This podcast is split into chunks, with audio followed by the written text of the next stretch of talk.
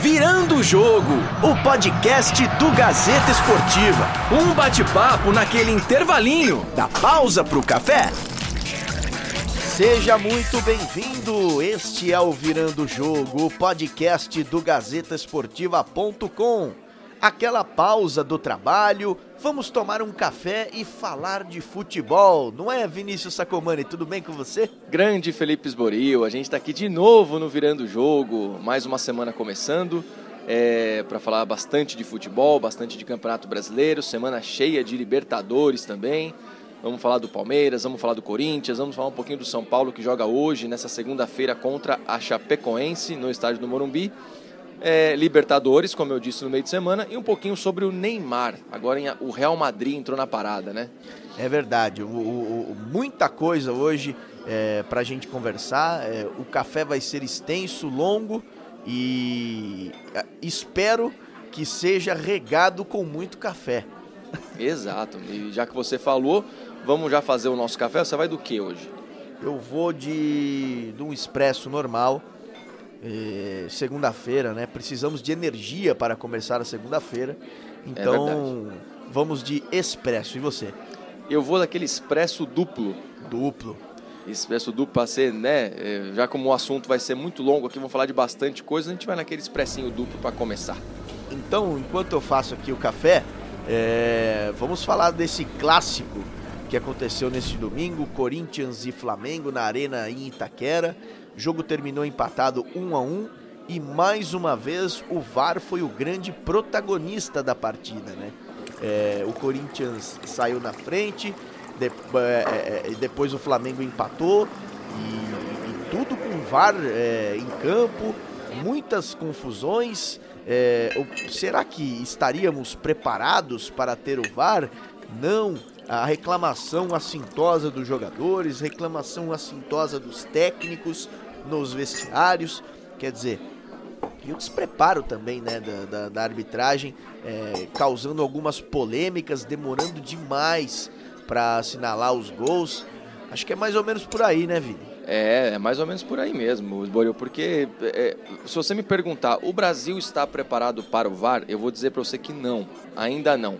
Claro que vai precisar ainda daquele é, um pouquinho de, de, de tempo para você maturar essa ideia no futebol brasileiro, ainda é muito recente, mas o complicado é que os caras estão errando com o VAR. É, a exemplo que foi no jogo do Palmeiras semana passada contra o Internacional, naquele gol do Cuesta, é, que não aconteceu nada no lance e o cara foi ver no VAR, né, já tinha validado o gol porque ele não viu a falta, e aí ele voltou atrás dando a falta. Eu acho que o VAR precisa ser muito é, explicado ainda no Brasil. É, é, os árbitros, é muito claro que eles não entendem ainda é, é a regra exata do VAR, é, o que, que, tem que ser feito em cada situação. E, e, ontem foi muito claro, né? Tudo bem que foi um lance difícil, o gol do Gabriel, ok. Foi ali por um tornozelo, um, um calcanhar é, do Júnior Urso ali que estava dando condição para ele. Enfim, mesmo assim, eu acho que seis minutos, seis ou sete minutos de, de, de paralisação, você esfria o jogo e aí fica tudo mais complicado. É, e de novo a gente vem aqui falar do VAR. Né? Dentro de campo, é, o jogo tecnicamente foi ruim, na minha opinião. E, e, como você disse, o VAR chamou atenção mais do que o próprio jogo. E engraçado que o Voaden, na hora da, da decisão ali, ele não foi nem olhar na tela, né? Ele ficou esperando os caras definirem lá e depois deu o gol. É, eu acho que é, um, esse é o tipo do lance, entra naqueles, naqueles é, tipos de lance que, que o árbitro não, não nem, ele, nem, ele, é, ele nem tem que olhar o VAR. Né? Ele, ele, alguns lances o juiz ele não precisa ir lá, esse é um deles. É, é mas é uma demora muito complicada. O Cássio falou depois na, na zona mista, ali depois do jogo, que ele perguntava para o Voaden, ele falou, Voaden, o que está acontecendo? O, nem o Voaden sabia. Tipo assim, ó, eles estão vendo lá, eles estão tendo que pegar o, o 3D lá para fazer o, a linha, não sei o que, e tá demorando. Tipo, ou seja, o Vaden estava vendido também, porque ele não, não foi na cabine, porque o lance não pede para ir na cabine. E é, é, espera os caras falarem no, no ouvido deles. Aí você vê, né? Seis caras no VAR com dificuldade para interpretar um lance. Para demorar é... seis minutos.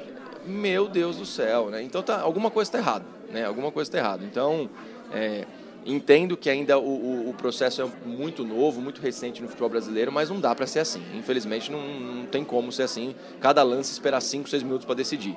Principalmente num lance de gol, principalmente num lance de clássico, que tem todas as câmeras ali apontadas para esse jogo.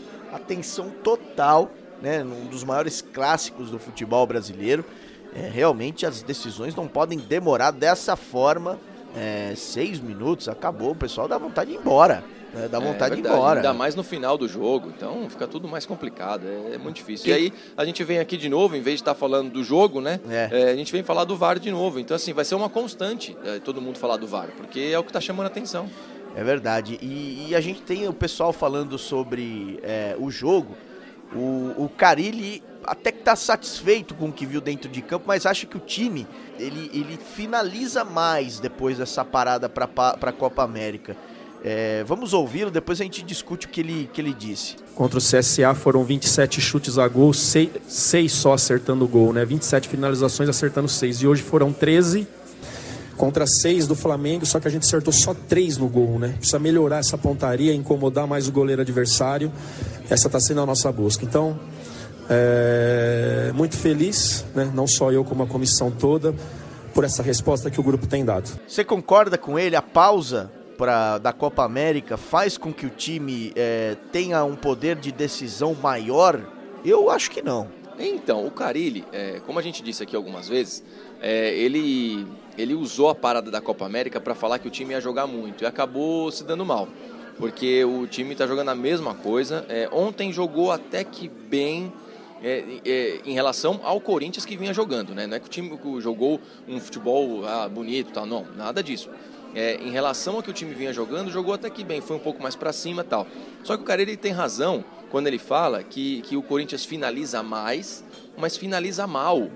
É, por exemplo, ele deu esse dado é, na coletiva é, contra o CSA, por exemplo, o último jogo no Campeonato Brasileiro, foram 27 finalizações e 6 só no gol. Ontem foram 13 finalizações e só 3 no gol. Como é que você vai fazer gol? Como é que você vai cobrar é, é, um, time ou um treinador que o time não está fazendo gol se num jogo de 90 minutos os caras acertam três vezes a bola no gol? É. Aí fica difícil, né? É complicado. Fica muito difícil. E o Jorge Jesus gostou do que viu dentro de campo, o empenho dos jogadores. Usou até uma brincadeira. É, falou que, é, como os digamos lá em Portugal, é, colocamos toda a carne no assador. É. é muito bom a, a, o ditado lá português e, e, isso acabou até fazendo com que o Flamengo empatasse a partida. Vamos ouvi-lo. É verdade. Duas equipas muito bem organizadas do ponto de vista defensivo. Difícil para ambas as equipas arranjar oportunidades de gol. Adorei este jogo do ponto de vista técnico-tático, tanto da parte dos jogadores do Corinthians como da parte dos jogadores do Flamengo. E o resultado acaba por ser justo. Uh, merecemos uh, todo o risco que, que eu fiz nos últimos 15 minutos. Como eu costumo dizer em Portugal, meti a carne toda no assador e fomos compensados por isso. Tá aí, legal, muito legal ouvir o Jorge Jesus falando dessa forma. É, o Flamengo. É uma coisa se... legal, esses esses técnicos estrangeiros aí que estão vindo para o Brasil agora, exemplo dele, do São Paulo, tem sempre uma coisa engraçada para falar nos coletivos. Os caras são muito sinceros, né? Isso. E, e, e, ficou bastante irritado com o VAR também, né? No começo da coletiva lá. É, ele falou muito, porque ele, é, ele disse que Portugal é, e a Holanda são os primeiros países que é, tiveram VAR, né? São é, precursores do VAR na Europa. E você imagina, para um cara que, que viu o nascimento do VAR lá na terra dele, ele vem para cá e vê um juiz esperar mais de seis minutos para definir um lance, e o cara fala: o que, que eu estou fazendo aqui? É, não tenha dúvida. É. Ainda mais ele, ele, ele dizendo que depois disso que começou a polêmica do VAR. Né? Não foi nem é, a resolução dos problemas, né? e sim o é. problema do VAR. Mas enfim, quem, é. quem não deve ter se dado muito bem com essa com essa pausa da Copa América, é o líder do campeonato, Palmeiras, né? Que perdeu mais uma segunda seguida, dessa vez no Campeonato Brasileiro, perdeu a invencibilidade contra o Ceará 2 a 0 lá no Castelão no último sábado. E o sinal tá de alerta tá ligado lá pro Felipão, né? E foi um fim de semana tenso para o Palmeiras, né, Esboril? É, é uma derrota. Depois de 33 jogos, o Palmeiras é derrotado no Campeonato Brasileiro, perde a invencibilidade. É, jogou muito pouco contra o Ceará, essa é a verdade. É, e depois, naquele voo maldito que ia de Fortaleza para Argentina, duas arremetidas. Quem já teve voo e já é, teve que arremeter o voo sabe o que é complicado, como é tenso essa situação. E, e, e mudou toda a programação do Palmeiras para esse jogo da Libertadores, que amanhã, né, contra o Godoy Cruz. É verdade. É, só trazendo um pouco de informação para os nossos, nossos ouvintes. A arremetida é quando o, o avião vai pousar e ele não tem condições de pousar. É um procedimento de segurança e mais seguro. Isso eu garanto, porque eu já, já trabalhei no meio, eu posso te dizer.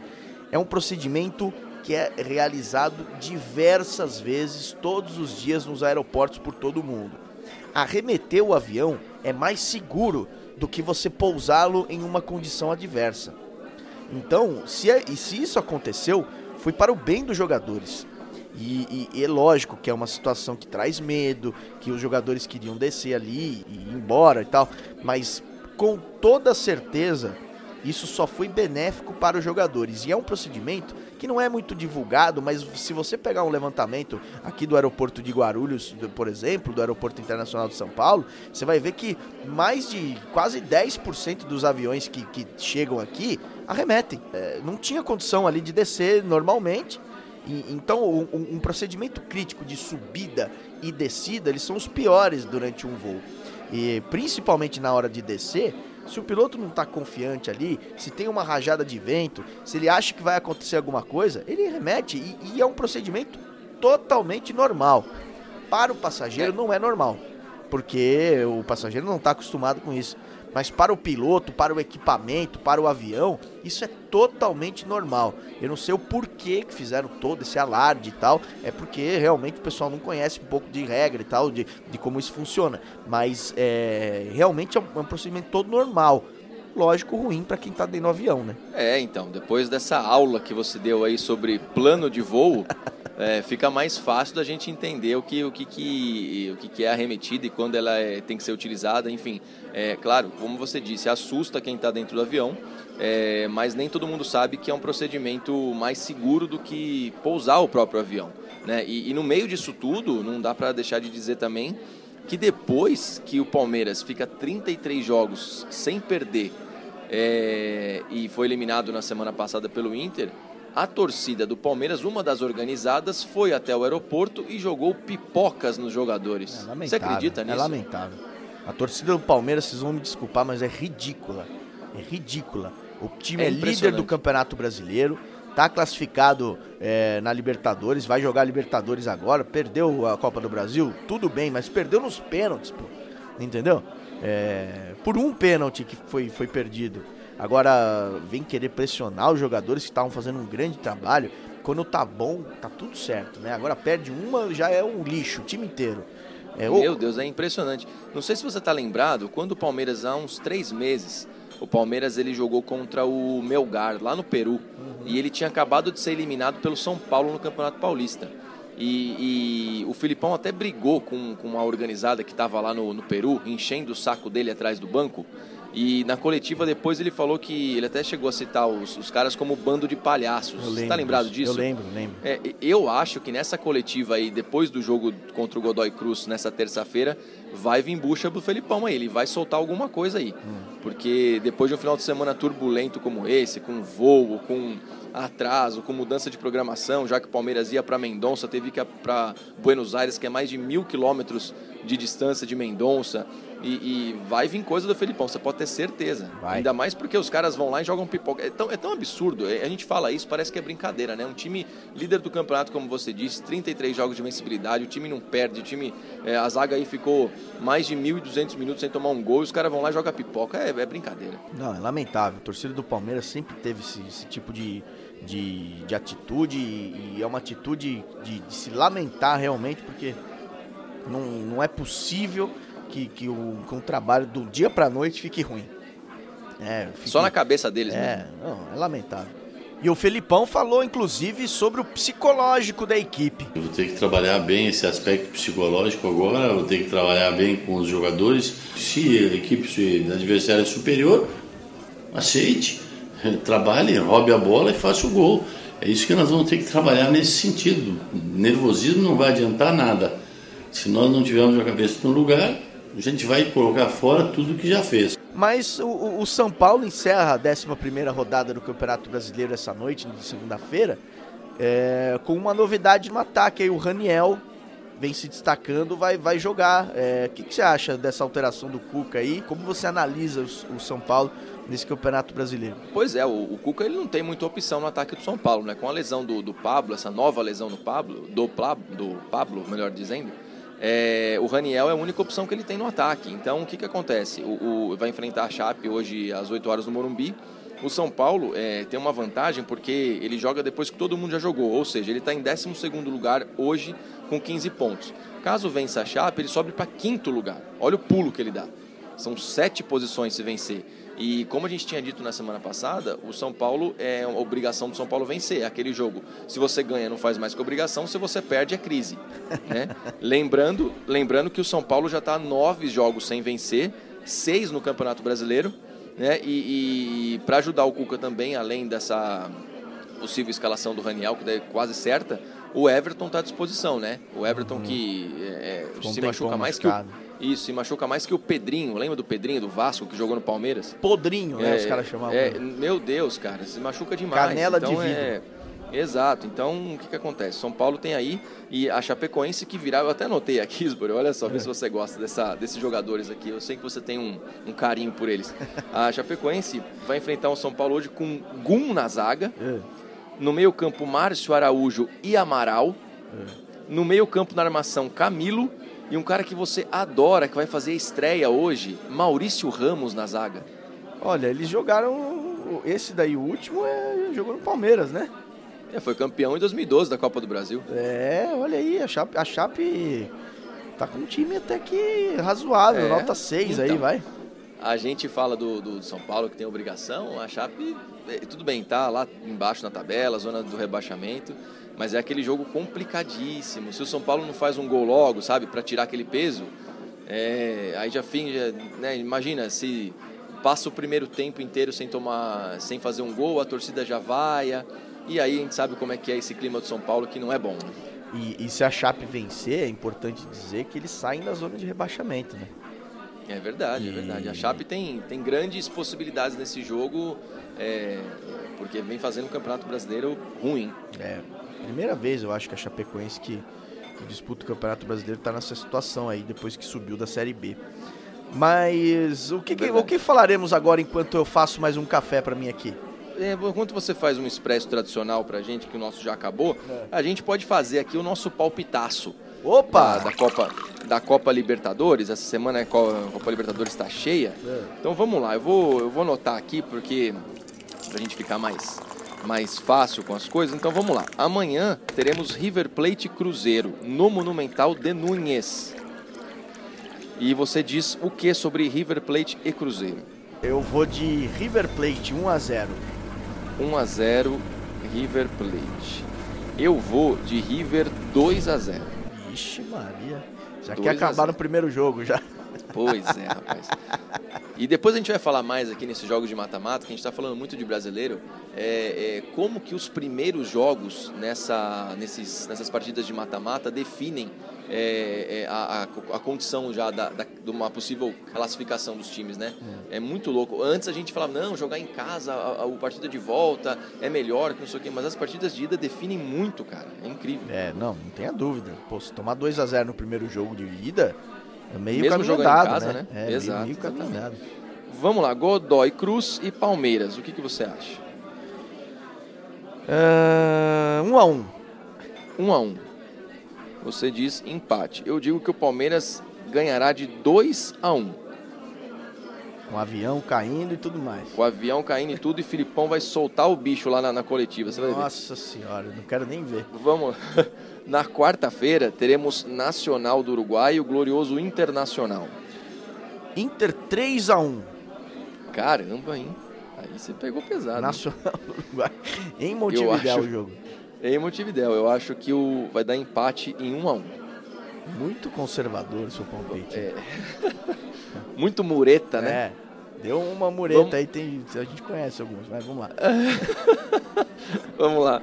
Atlético Paranaense, o Atlético com TH. É, Atlético. E Boca, Atlético e Boca Juniors. Ixi, jogão, hein? Eu jogão. vou de 2 a 1 um Boca. 2 a 1 um Boca.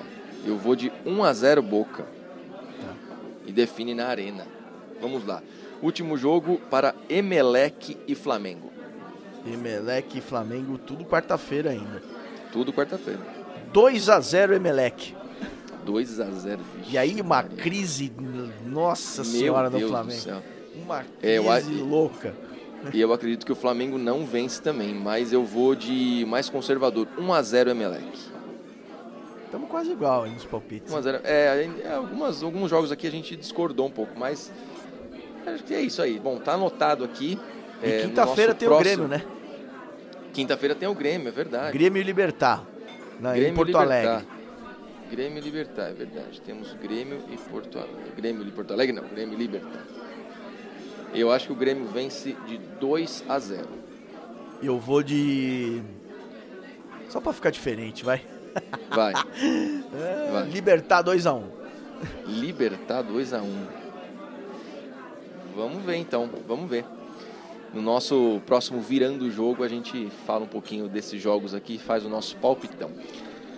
É isso aí, e tem uma notícia de última hora aí na segunda-feira que agitou a imprensa europeia, o jornal Mundo Deportivo publicou nessa segunda que o Real trabalha com interesse pesado no Neymar. É, o Barcelona já teria possivelmente descartado a contratação do jogador e publicamente o Neymar, é, é, o Real fala que não quer o Neymar. Não, não queremos, não temos espaço e tal, mas nos bastidores trabalha para contratar o, o, atacante brasileiro. É, eles estariam dispostos a, a dar o Garrett Bale e mais 90 milhões de euros. Uma transação aí de mais de 400 milhões de reais. É, vamos aguardar. Essa, esse, essa notícia caiu como uma bomba lá na Europa. É, a informação foi dada pelo Diário Espanhol primeiro, depois o jornal inglês The Independent também disse que há um interesse do PSG é, pelo Bale. É, a gente aguarda, mas eu acho que na atual circunstância que ninguém quer o Neymar, mesmo para ganhar menos, mesmo o Paris Saint-Germain devia aceitar isso, não? É verdade, e, e, muito porque isso, a situação toda aconteceu, porque o empresário do Gareth Bale, ele veio a público dizer que o Zidane era um ingrato. Você chegou a ver isso, Esboril? Eu não vi, não estava sabendo dele? disso não. É, é, ele chegou a falar que o Zidane era um ingrato, que o, o Bale, é, em várias conquistas que o Zidane teve com o Real Madrid, o Bale foi um dos protagonistas do time é, na última é, conquista da Champions League, que ele fez aquele gol de bicicleta, inclusive.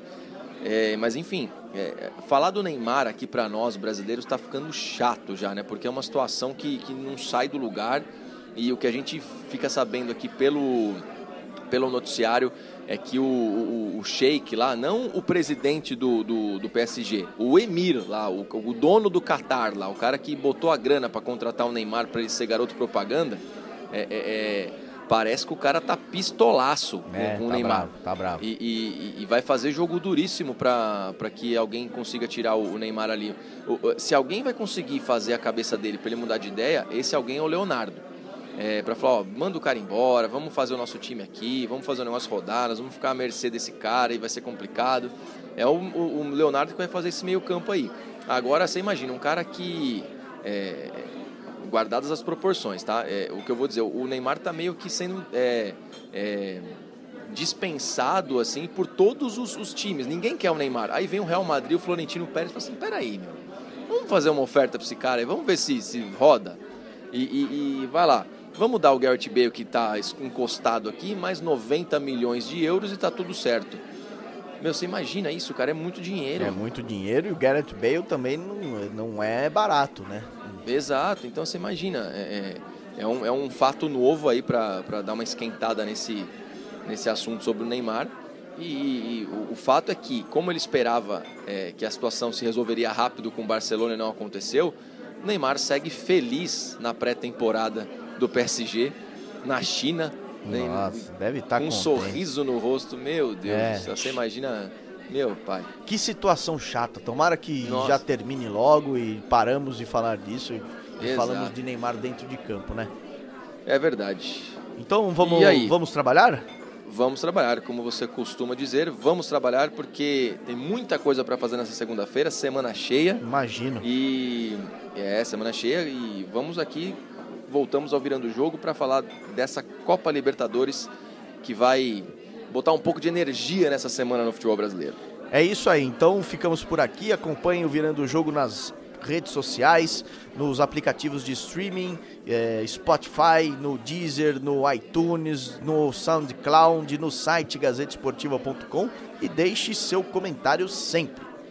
Sempre, é isso aí. Estamos aqui sempre com vocês, um noticiário legal, é, divertido, para contar um pouquinho de futebol para vocês sempre. E naquela pausa para o café durante o trabalho, né?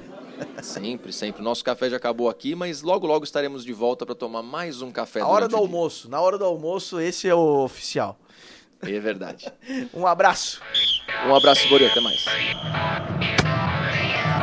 Virando o Jogo, o podcast do Gazeta Esportiva. Um bate-papo naquele intervalinho da pausa pro café.